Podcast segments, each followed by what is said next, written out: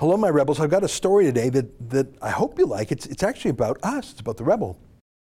A think tank called the Public Policy Forum did a survey of Canadians of what media they rely on for their politics. And they measured the rebel, and I'm glad they did because you know what? Our critics don't like to even talk about us. We're like Voldemort. They don't even say our name in public. So to have it studied in a somewhat scholarly way was very, I was very curious. It's the first time it's happened.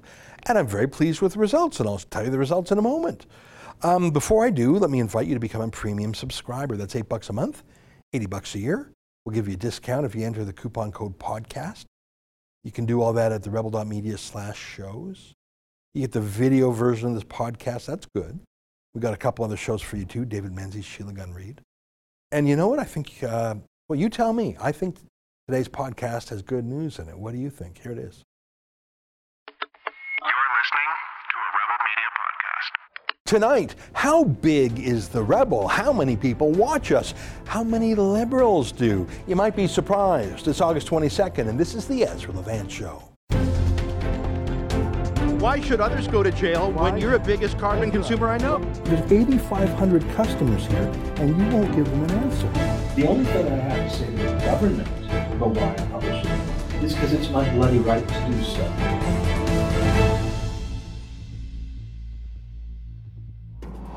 You know, I tell you from time to time how many viewers we have of The Rebel. You probably get tired of hearing it. It probably sounds boastful, and I, I, guess it probably is. But I see it as other things too proof that the mainstream media doesn't properly reflect Canadians, and that there's a huge unmet demand for the other side of the story, the side of the story that the CBC and the Toronto Star and others just don't meet.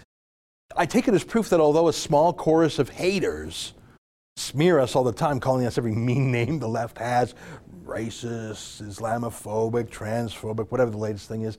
That's just a small clique of mean girls, often our competitors or people just jealous uh, of our reach. For every hater, there's 50, 100 fans. I don't know. I can see this almost every day, actually, literally, when I look at the likes versus dislikes button on every YouTube video we do. You know, on YouTube, people can immediately give you a thumbs up or a thumbs down, right? It's like Facebook. It's not rare for our stats, and you can see this yourself, to be 100 thumbs up for every thumbs down. Uh, and then there's just the raw view count. We've had nearly half a billion views on YouTube. 2 billion minutes of video, and even more than that on Facebook and Twitter, and, and that's huge. On any given day, we have more views than CBC's The National, their flagship show, which is languishing at what, like 250,000 views per night, maybe. Uh, we've had a great week recently. We've been covering very important stories in Hong Kong, exposing the bizarre story of Jonathan Yaniv, that trans scammer. Uh, we've had double, triple, quadruple what the CBC has had every day. They hate that at the CBC. Our budget at the Rebel is not even 1% of what theirs is, but we have more viewers than them on any given night.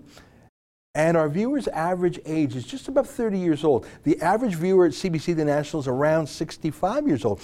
Now, I got nothing against people who are 65 years old. I'm actually exactly halfway between those two milestones, 30 and 65. I'm just saying, for all of their cringe-worthy efforts to seem relevant and hip and young, it's not working. No one wants, no young people want to watch the CBC. I've shown you the absolutely worst part of the CBC, their bizarre kids news channel, which just obsesses over drug use and the hypersexualization of minor children. It's so gross. It's as if Jian Ghomeshi um, was never sacked from the CBC, and they put him and Jeffrey Epstein in charge of the TV programming at a kindergarten.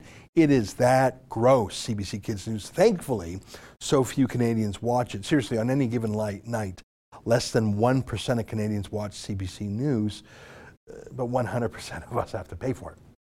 So you've heard me say things like that before, but for some reason, it's more exciting for me to hear someone else say it because so few people say it other than our own viewers, as in the establishment is terrified to talk about us. Uh, let alone to praise us because they'll be demonized too. I mean, the weirdest part is that we're obviously the most important conservative voice in Canadian media, certainly on the video side, but the two leading conservative politicians in the country, Andrew Scheer and Jason Kenney, they won't even talk to us. They're afraid of being labeled the same mean names we are by the mean girls in the media party. Uh, P.S. Guys, you're going to be called those names anyways, so you may as well talk to your base. But uh, just last night, Andrew Scheer said uh, we wouldn't be allowed on his campaign bus. I got to be candid, that wasn't exactly high up on our bucket list. Uh, we'll cover this election campaign how and where we like, and that probably doesn't mean sitting in the back of his bus with all those CBC and Toronto Star lads. By the way, good, good luck with the CBC and the Toronto Star. Um, I mean, I know the Conservatives like them more. I'm sure they'll give you fair coverage in return. It's so weird. But back to us, if I may. Um, I don't know if you saw this a week or two ago, something called the Public Policy Forum. That's a that's an academic-ish think tank based in Ottawa, funded by governments and lobby groups mainly. Um, their board is a snapshot of the establishment, really, CEOs, some bureaucrats on there, some scholars. Um, well, they did a study about the Canadian media called the Digital Democracy Project. Research memo number one media, knowledge, and misinformation. Okay. Uh, sounds interesting. Uh, let me quote a bit from it, if I may. Uh, I'm just going to read from the study. The project will study the media ecosystem in the run up to and during Canada's October 2019 federal election by monitoring digital and social media and by conducting both regular national surveys and a study of a metered sample of online consumption. The project will communicate its preliminary research findings publicly on a regular basis from August to October 2019 and will work with journalists to analyze the spread and impact of misinformation. The study will culminate in a final report to be published by March 2020. Both the project's preliminary findings and final report will be publicly available. Now, the obsession with rooting out fake news and misinformation on the internet, I know enough to know that's code for deplatforming and throttling and silencing conservative dissidents. I'm sorry, that's just what it means. That's always what they say just before they delete your account. The left are obsessed with the concept of fake news and misinformation, even though they're the purveyors of it, whether it's, I don't know, their conspiracy theory about the Russia collusion, which was debunked, or global warming theories, or uh, I, I, don't know if anyone on the left believes that uh, Jeffrey Epstein actually committed suicide. I don't know. I think conspiracy theories are rife on the left. They just all share those views together. Anyways, I see those who talk about, well, we got to hunt down fake news, misinformation. They never mean the fake news on their side. They mean conservatives. I at that liberal Defend Media Freedom conference in the UK that I went to in July. It was not actually about media freedom at all. I mean, Trudeau himself couldn't have been clearer when he threatened Facebook, remember? To either shut down his critics on Facebook on their own or he would force them to shut them down. And I see that this study in particular was bankrolled in part by that left wing media tycoon Pierre Omidyar, the same one who managed to somehow select all the panelists at that same censorship conference in London.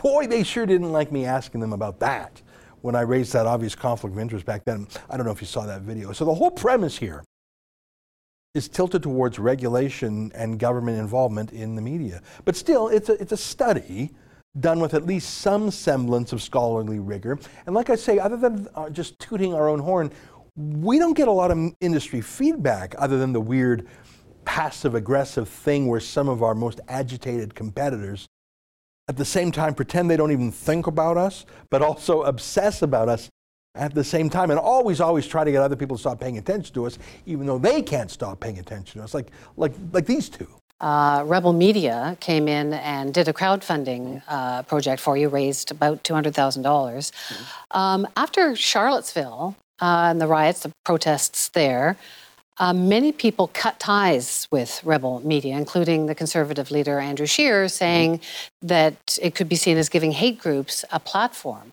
Um, you still go on there, so I'm wondering why do you go on rebel media after after Charlottesville? Why is he working with people who were associated with rebel media and Ezra Levant? Your campaign director, Hamish Marshall, was a director of the corporation uh, until he became your campaign director. Uh, Stephen Taylor uh, is working on social media with you, was also associated with Rebel Media. Uh, to what point are you taking on the baggage of Rebel Media when you work with folks like that? Easy, guys. We know you're both taking Trudeau bailouts from the CBC directly, or Maclean's get huge government money. Guys, you'll both be fine even if no one watches your CBC show or reads your Maclean's articles. You'll both get plenty of money from Trudeau, guys. Just calm down, okay? I'll get back to both of those two media in question in a moment because this study compares us to them. Are you interested about that? Let me read to you a few of the study's political findings. Here's one. The findings of our first report are somewhat at odds with the now familiar story of a fragmented and low trust media environment in which political actors and their partisan supporters have retreated to their own media echo chambers, creating fertile ground for disinformation and foreign interference to take root. Instead, we found that Canadians are more likely to receive their political news from traditional mainstream media outlets. All right, I guess so. But I, am skeptical. I mean, CBC viewership numbers continue to plunge down about 70% in, in 10 or 15 years, even though Canada's population is at a record level. Newspapers are closing every month, every week, sometimes it seems. And those that stay open have shrinking readerships. I simply don't believe that mainstream media are dominant in real life. I just doubt that people still consume them in significant quantity. But I, I believe they do consume many antidotes to them online. That's just my hunch, though. This is a study. I'll read some more. They say alternative media sources that cover politics from an ideological perspective, e.g., The Rebel, Postmillennial, Rabble, do not crack the top 20 news sources in the survey. However, they enjoy more prominence on Twitter among users of the top Canadian political hashtags who share links to news sites, which is an indication that the conversation on Twitter does not necessarily reflect the perspectives of the Canadian population at large. Oh, well, I, think the population at large isn't very political, which is a good thing about Canada generally. Most people are normal and lead normal lives. I'll get back to our ranking in a moment, though. I, I like this point. They say the one troubling point seems to be that while social media exposure is associated with higher levels of misinformation, so is exposure to traditional or mainstream media, though to a lesser extent. In general, it appears that simply consuming news, regardless of source, makes people susceptible to being misinformed about the issues. So, in other words, fake news or misinformation is everywhere that there is news at all because people are, people are everywhere and people sometimes get it wrong and people sometimes misunderstand and people all have their biases. But mainly, who gets to decide what's fake or not? In this case, the study's scholars do. How do they know? I've shown you examples before of the CBC's fact check feature. It's not a fact check feature, it's just liberal war room talking points shouting at conservatives that you're wrong about immigration, you're wrong about global warming. So that, that's not. That's not a fact check. That's not misinformation. That's just called having a different point of view. And the fact that the default is liberal means that anyone conservative is called misinformation, but it's not, guys. But at least this study notes that the mainstream media gets it wrong, despite their pretense otherwise. Can I read my favorite quote from this whole study? I'm going to read this to you twice and slowly because it's so gorgeous. Ready? Survey respondents who read or watched more traditional news media were less likely to express uncertainty about policy questions than those with low consumption, but more likely to give an incorrect response. Did you get that? Let me read that again. Survey respondents who read or watched more traditional news media were less likely to express uncertainty about policy questions than those with low consumption, but more likely to give an incorrect response. So if, if you're watching the CBC and CTV and Global, if you're reading a mainstream newspaper, you're more likely to get your facts wrong, but you're more likely to be extra certain about yourself. So ignorant and arrogant. Yeah, that rings true, ignorant and arrogant. That could be the motto of the media party, I think. Look, I'm skeptical of some things in the study, especially given Pierre Omidyar's funding of it. I mean, that's a huge red flag. That would be like George Soros funding it. Omidyar really is a George Soros wannabe. He's buying up media around the world, very partisan media. Some of the cozy connections between the liberals and the think tank raise an alarm bell for me, but at least it's a study. As opposed to just partisan talking points of the liberals and most of their Me Too echo chambers. But really, my point today is to show you how we're doing. Let me show you. Look at the chart on page six. That's a big list of different Canadian media sources. And, and it asks people, have you consumed certain media content in the past week? Now, it's a weird chart. They just have Facebook on there, but Facebook's not a publisher, really. They, every other media is on Facebook. So I think that's weird. CBC's on Facebook. We're on Facebook. So there's strange things on there like Facebook. But uh, they actually have some media companies. And look at this 42% of Canadians say they watch CBC at least once in the past week. That's probably true. CTV and Global News are up there too in the mid and high 30s. The big US liberal website, the Huffington Post, is at 33%. 23% for the Globe and Mail, 21% for the National Post, 20% for the Toronto Star. Those are huge companies. Billion dollar companies, or at least they used to be in the case of those newspapers. Now it's probably more accurate to say they're worth hundreds of millions of dollars. So 20% for the Toronto Star. That's the largest newspaper in Canada by circulation. One in five Canadians say they saw something in the Star in the last week. But look at the Rebel 16%. That's just as big as Maclean's magazine, that 100 year old magazine owned by Rogers, the cell phone company, stuffed with government bailout money. We were literally born four and a half years ago. We live on a shoestring, no corporate money, no government money, and we have as many Canadians viewing us in a week as do Maclean's. I can see why Paul Wells is angry about that, that little guy. Why is he working with people who were associated with Rebel Media and Ezra Levant? Your campaign director, Hamish Marshall, was a director of the corporation uh, until he became your campaign director. Uh, Stephen Taylor uh, is working on social media with you, was also associated with Rebel Media. Uh, to what point are you taking on the baggage of Rebel Media when you work with folks like that? Easy, Tiger. Don't be jealous now. CBC Radio, the supposedly mighty CBC Radio, it's listened to by 22% of people in any given week, at least for a moment. Okay, they say so. I think the CBC is just so ubiquitous in its propaganda, and it has been for so long 75 years propaganda from the state broadcaster. You probably think you've listened to it, even if you haven't, you're just so used to it. Whereas we don't spend a dime on advertising. If you've heard of the Rebel, you've actually heard of the Rebel. And we're just a hair behind these mighty names in terms of viewership. But look at the chart on page seven. That's broken down by party. You see that? Conservative, Liberal, NDP. Which party members view us the most? Well, no surprise, Conservatives do. 22% of Conservatives watch us in any given week. We're huge in conservative circles, no matter if Andrew Scheer doesn't talk to us. I think conservatives trust us, maybe even more than they trust, you know, a dairy cartel supporting open borders, mass immigration, climate change booster. Maybe they actually want us and watch us because they know we check up on Scheer and try and keep him honest. We criticize him in good faith when it's a good when it's a criticism, unlike the rest of the media, which is gotcha. And we make sure he stays conservative, unlike the rest of the media who want him to move left. Anyways, look at the Liberal and the NDP numbers, though. Only 12% of NDPers view us every week. No problem. That's actually amazingly good still. I mean, for example, only 8% of them read Maclean's, by contrast. And look at that 19% of liberals watch a Rebel video at least once a week. Isn't that something? I wonder if they watch because they want to hear the other side of the story. That's our motto. Or just for the entertainment value of our presentation, or I don't know, to know what their critics think. I don't know, whatever it is. Hey guys, you're welcome. I'm glad you're watching. I'm a little surprised, but you're, you're very welcome here. I am candid. I want to try to convince you of our way of thinking but I won't censor you or deplatform you if you don't.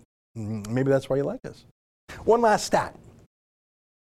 For tweets using Canadian political hashtags that linked to media websites, the Post Millennial, Rabble, True North News, and Rebel Media are among the 20 most frequently shared websites, despite not placing in the top 20 sources, news sources in the survey data.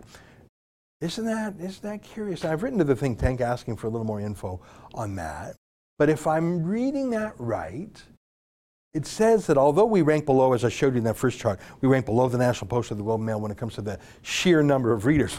Of course we do. It's amazing we're, we're doing as well as we are. But, but it's amazing that we're in the top 20 when it comes to things um, like uh, normal people actually sharing our stuff on Twitter. I'll see if I can get more info on that. Wouldn't it be something if we had more natural, organic sharing in social media than, say, CBC radio, online at least? I don't know. We'll find out. I don't have much more on this story. I'm worried about the purpose of this survey. I think it was designed to be used by liberals like Justin Trudeau and Karina Gould to silence their enemies. Trudeau has said as much. Gould has actually set up a five man board of censors for new media. There was going to be chaired by that gross Michael Wernick clerk of the Privy Council before he was sacked. That's still happening, that board of censors, and Andrew Scheer hasn't objected, actually. So I'm worried all this will be used for the purpose of silencing voices like ours and other small voices on the right. Or maybe we're not so small after all, which is exactly why they want to silence us. We'll see. The Public Policy Forum, the think tank here, says they will do more studies, ongoing studies, through the election campaign. Keep your eyes peeled. I actually think it's our time to shine. Apparently, millions of Canadians seem to agree. Stay with us for more.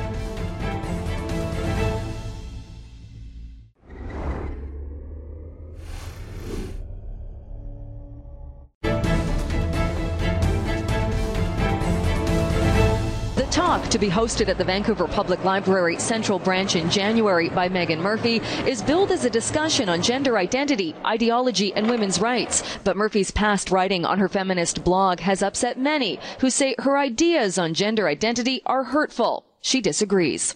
Feminists are not going around attacking trans people. We would never do that. We're not against trans identified people. Again, we're just trying to have this conversation Murphy has been permanently banned from Twitter, she says, for a new policy that bans something called dead naming, referring to someone by the incorrect gender. What does it mean to be transgender? How does a man become a woman? How, do, how does a person change sex? What is a trans woman? You know, these are, I feel like these are basic questions that I want to talk about. I want to understand um, because, I, again, I find this conversation and this ide- ideology really incoherent. Well, there you have it. A feminist activist, far left, I would say, dares to ask a few basic questions about, well, what is a man and what is a woman? And she's banned from Twitter, denounced by the mayor of Vancouver as, quote, despicable. There are attempts to ban her from the public library where she gave a speech. And when the library didn't ban her, the library itself was banned from participating in the Vancouver Pride Parade. If you thought all of that was too much to believe, then you won't believe what happened next. A trans activist in British Columbia named Morgane Oger actually pressured Vancouver City Council, and you're not going to believe this, but take a look at the tweet here. Uh, Morgane Oger says, City of Vancouver grants 2019 funding to the Vancouver Rape Relief as termination funding. VRR is no longer eligible for funding until it makes changes to become aligned with the grant criteria. Let me translate into English. Since the rape shelter doesn't let men into the actual shelter, just women, they will no longer get money, and the trans community is thrilled with this blow for justice. Joining us now to talk about this insanity is our friend Barbara Kay, columnist at the National Post and other interesting places. Barbara, great to see you again. Nice to be here, Ezra. I am so disturbed by this story. In my book on the Human Rights Commissions a decade ago, I studied the case of Vancouver Rape Relief. It is an outstanding charity for the most vulnerable and victimized people in society, rape victims. It's where they can go to be safe from a rapist, whether it's their husband or a man on the street or whatever. It's a high security facility, obviously, because sometimes predatory men try to get in. And so they have a strict rule. No men are allowed in the actual rape shelter. If men want to help, they can fundraise or do other things, but they may not enter its sanctum. However, about 10 years ago, there was this six foot something trans man who called himself Kimberly Nixon who said, I demand access to the women because it was an affirmation that he was a girl too. And they went all the way to the Court of Appeal, spent over a hundred grand in legals before they won the right to say no to men. Because you can imagine, Barbara, you're a woman in there and you see someone, is that a man? Is that a woman? Is that someone sneaking in? It would be terrifying. And there were rape victims who testified in court and said if there were trans men in there, they wouldn't have gone to this rape shelter. They would go on, out on the street instead. Well, now Morgane Oger and the trans activist community finally won, and they've defunded this rape shelter. Sorry, I'm ranting, Barbara. Please take it away. I couldn't be more angry, and I'm supposed to be the right winger, but I'm defending a rape shelter on behalf of feminists. I know, and uh, I'm I'm with you. Uh, there are many things that uh, that Meghan Murphy and I would not agree on. Uh, but we're certainly lined up on this one. And I, I should say right away, uh, this place, uh, which is for women only, does not mean that men don't get raped. Men as men. There's plenty of men that get raped all the time. Uh, there are gay men that get raped all the time. They also don't have access to this place because this is a place for women only. And I actually have spent uh, a lot of uh, time professionally um, promoting the idea of men's shelters. There are very few of them because men do suffer violence from women, from other men, uh, and they really need their own shelters. And, and as a result of a lot of people agitating, they are starting to get them. So that's just as a sidebar. Uh, this does not only, you know, it's not just trans women that are excluded, it's any uh, male bodied person. So, uh, you know, uh, they're, they're crying as though uh, they are the only ones excluded. That is not the case.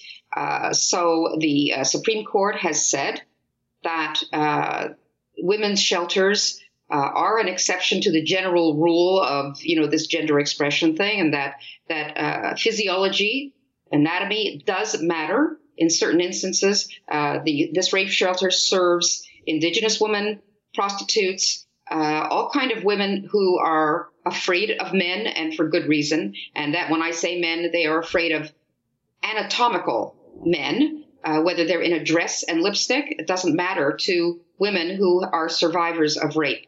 Uh, so it is scandalous, uh, beyond scandalous, that you have uh, officials like this idiot mayor uh, who is calling Meghan Murphy despicable because she wants to uh, protect women actual real women uh, from um, uh, being erased, and that is that is a term, by the way, that is now being used or has been used for some time, and I concur absolutely. Uh, these the rights, trans women's rights, very often uh, mean women's erasure uh, in spaces that that were women's only, like prisons and locker rooms. I'm ranting now too, Ezra. You better shut me up before I, you know, go off the deep end.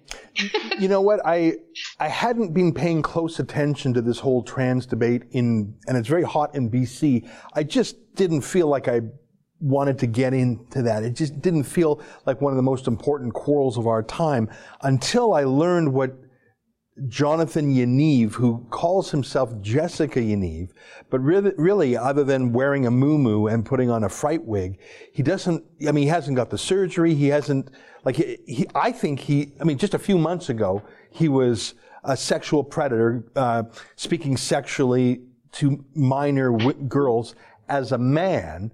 It's so evident to me that he's just trying a new shtick and getting away with it. Just the other day on Twitter, he posted a picture of himself. Take a look at this. It's Jonathan Yaniv. I mean, he's calling himself Jessica and he's saying, it's a pool party, but I can't go in because it's my period and I forgot my tampons. Now, he's a, he's a male. He does not menstruate. He does not have a period. That is delusional. But the whole thing is a big dare, a big taunt. Do you say the emperor has no clothes? And it's not just a, it's not an abstract debate anymore, Barbara, because he forced himself on more than a dozen estheticians. He said, wax my genitals. If you don't, I'll take you to court. And now they're yeah. saying to a real rape shelter, allow trans men, trans women in, or we'll take away your money. So it's not just a, a goofy debate anymore. They're hurting people now. Sure. Like this Jonathan Yaniv, Jessica Yaniv, uh, who is either delusional or some kind of uh, performance artist uh, who's testing the waters uh, for some reason of his own, or he's very troubled individual who fantasizes, but he seems to have a, a fetish about uh, young girls menstruating, and uh, so he would like to see himself in a pool with young girls, and he would like to see himself in a pool with young girls on the basis of the fact that he identifies with them uh, because he is a woman. So someday, perhaps we will see Jonathan Yaniv in a pool uh, with young girls because you know the pool, the the, the YMCA or whatever it is, uh, gets their funds from officials that will say. If this guy identifies as a 14 year old menstruating girl, uh, who are we to say he isn't one? And uh, in the pool he goes uh, with some, you know, with a bunch of young women. So uh, it's the same principle. You know, when you when you allow your intelligence to be uh, completely obscured by a theory um, that is based in the subjective belief of individuals uh, who who want to be affirmed in a in a belief uh, that isn't a reality, then this is what you get. And uh, people suffer for it. Real people suffer for it. And in this case, in this case, it's, it's real women who have to share intimate, private space with anatomically male individuals uh, who, who want us to believe that uh, their, their, their belief that they, because they feel like a woman in their head, uh, that, that the rest of their life must be mapped out in a way uh, that never offends them, that never, where reality never intrudes on their fantasy life. Yeah. Uh, and and uh, and innocent women suffer for this, and why should they? It's the same in the sports world. I'm sure you've seen lots of examples of um, male, physiologically male athletes uh, who are now competing as women and erasing um, women, promising women athletes that would have been elite uh, gold medalists, silver medalists, are now losing those medals to to physiological males. Yeah, you know when you're you're so right, and I want to talk about the gender affirming that phrase, and and what that means is I, it, and it's a phrase here. Let me show you a quick clip from when our um, reporter Jessica Swietoniowski uh, interviewed Jonathan Yaniv. He said she asked him why you have the right to force yourself on these women? And he was, he couldn't have been calmer about it. He says, because I have the right to gender affirming services, as in I have the right, or what he really meant was the power to compel people to say, yes, you are a woman by letting him do things that only women can do. So it's proof he's not mad. It's proof he's a woman because he's forced people to affirm it. Here, look at this very quick clip from Jessica's 20 minute expose on Yaniv the other week. Take a look. Why is it a human rights case in your situation and not for the women that are refusing service, either not comfortable for religious reasons or personal reasons or not trained in dealing with male genitals? Yeah, basically, um, it, it's a human right because, you know, this is the gender affirming care service. Barbara, I think that's the point there. It, why did Kimberly Nixon, a six foot something trans, want to go to a rape shelter because that's the ultimate, ultimate, ultimate proof that he was a woman. And so whatever the most extremely intimate thing you can think of, the most thing, the most sacred feminine thing you can think of, whatever it is, it will be targeted by trans activists precisely because that's the ultimate proof that yes, I really am a yeah. woman. So it's not, it's not a coincidence that Yaniv targeted 14 women who didn't want to, to wax his genitals, where he could have gone to someone who did. It's because he wanted to prove to all of them that they had to. It's not a coincidence yeah. that they're attacking this rape shelter, because they'll, they'll ex- extinguish any sector of society that won't go along with the delusion. Yeah, this is a, you're right. It is about power. Uh, it has nothing to do with gender expression. Uh, these are extremely, uh, they're not only deluded, uh, physiologically male, uh, individuals, I, I, find them quite misogynistic because uh, they're angry. They're angry at women who are born women. Uh, they're angry because those women have an advantage over them in having uh, the bodies that they wish they had but don't.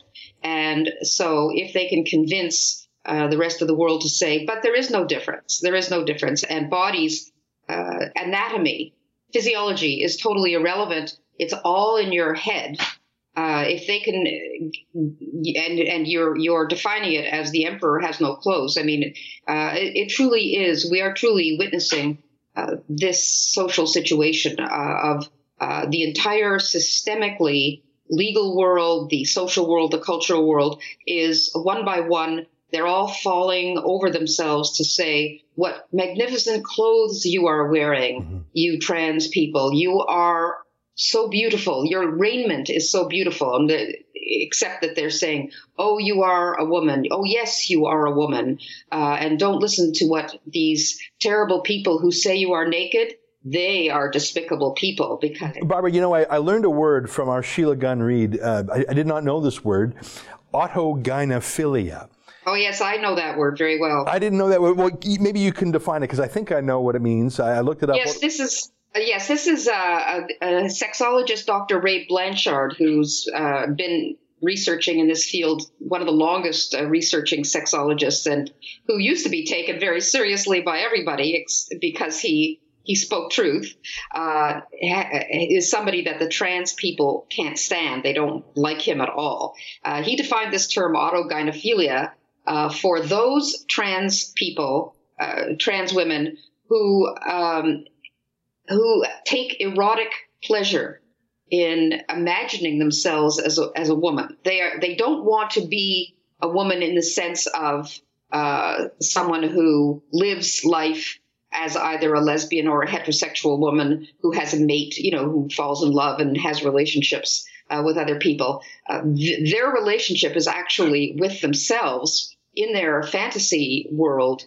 of um, the you know the, being the woman is satisfying or acting as a woman is uh, satisfying enough in itself. So uh, it's this is um, a form of um, I don't know what to call it, gender or sexual uh, uh, fetishism or whatever you want to call it, that is distinct from somebody who actually uh, wants is a trans person uh, who then wants to live the life of uh, a normal, you know, uh, trans person woman of the opposite or a person of the opposite sex. And I have met a couple of normal, what I would call normal, uh, trans women in the sense that once they have transitioned, they go about their life, they have a job, uh, they have a partner, or they don't have a partner, or whatever, um, but they don't spend their life obsessing over their uh, their their ex- expressed sexuality as a woman. Or I think I think uh, somebody who fits that profile is um, Caitlyn Jenner. You know, Right. Very fixated on the look, the the glamour, the hair, that pose on um, Glamour magazine in the in the bustier. You know, this is a seventy year old,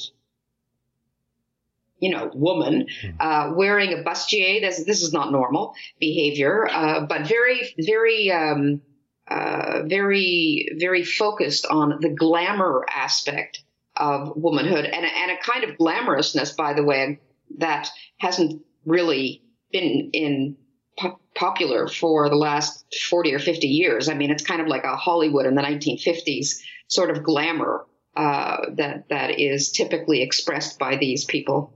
Yeah, you know, uh, as part of our Jessica Swietoniowski's uh, study on on Yaniv, we talked to another trans person named Jen Smith, who goes by he still, who reminds us that about half of the people who transition, gender dysphoria is accompanied by other mental illness as well.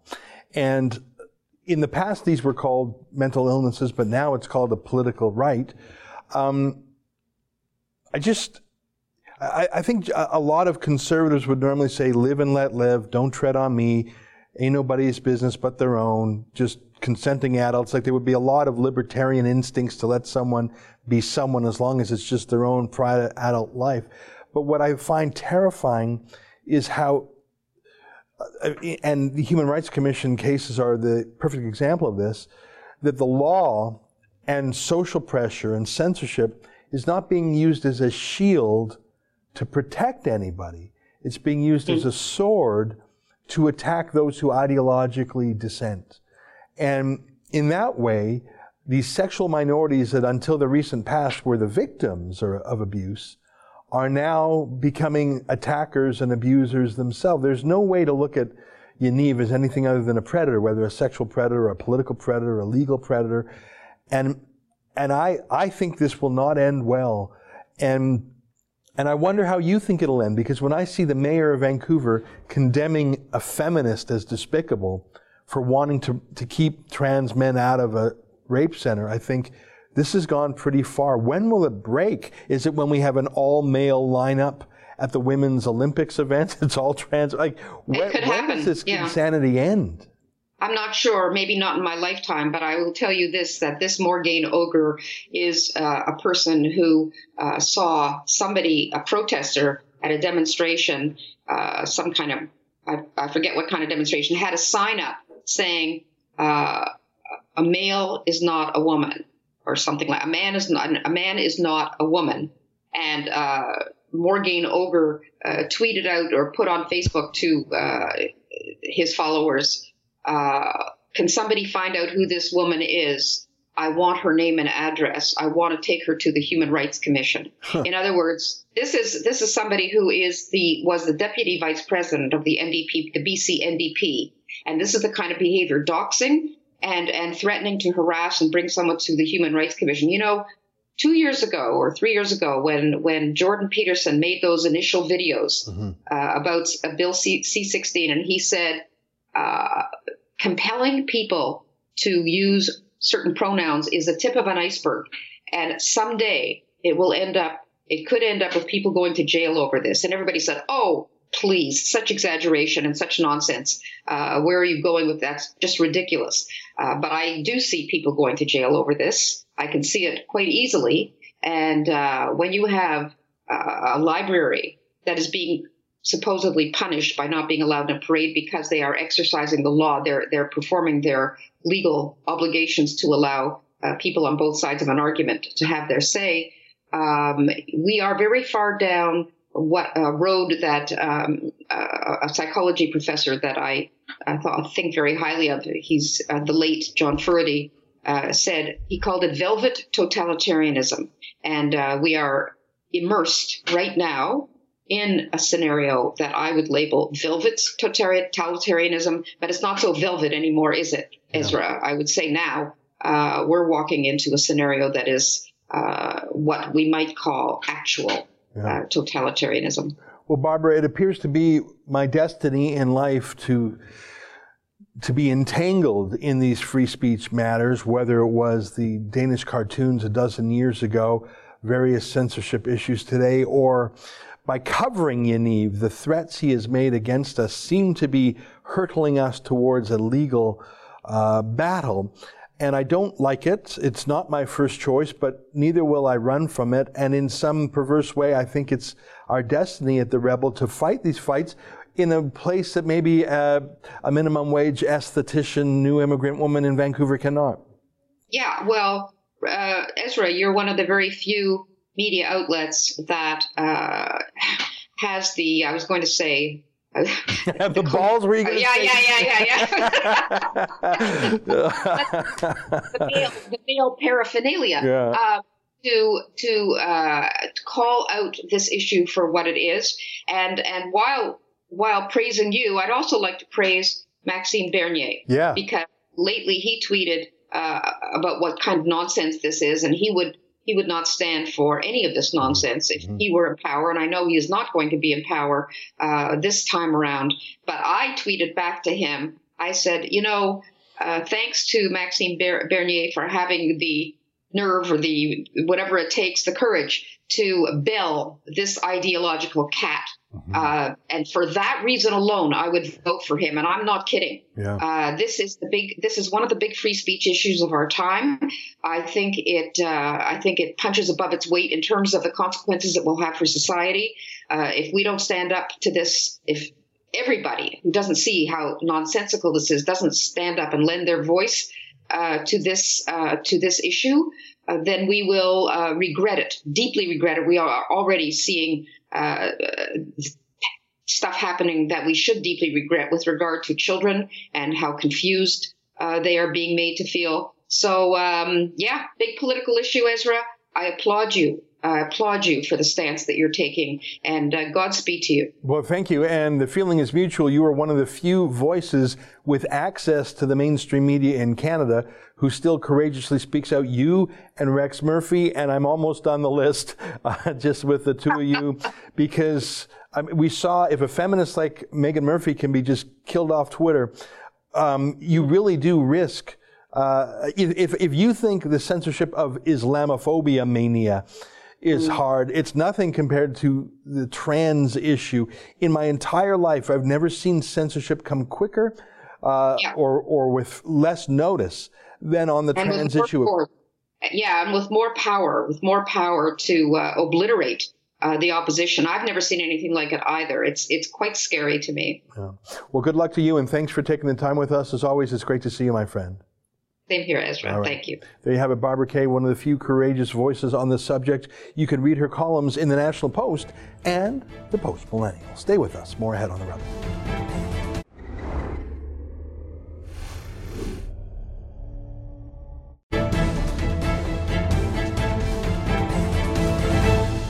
Hey, what do you think of that public policy forum survey? You can find the whole thing online pretty quick. I'll see if we can put a link to it on the page. Um, it's a little scholarly. I'm not sure if I agree with all the premises in it, and I'm worried about its purpose, but I think it makes us look sort of tough. I mean, if, if we're as large as Maclean's magazine, do you know how huge they are? They used to be the big deal. I guess part of it is they've fallen, but we've grown. We're just a, like, a, like a nose behind the, the Toronto Star. I think, what were they, 20% of Canadians follow them and 16% follow us, I'm going from memory. I'm sorry, they're monster huge, like almost billion dollar huge. We're one tenth of 1% of that, maybe, maybe a little more. Um, and we're just like a tiny bit behind them. I think we're rocking. And forgive me for uh, tooting our own horn, but I, it's just, I've never had anyone else toot it before, so I want to show you that. Anyways, listen, thanks for watching this show. Until next time, on behalf of all of us here at Rebel World Headquarters to you at home, good night. Keep fighting for freedom.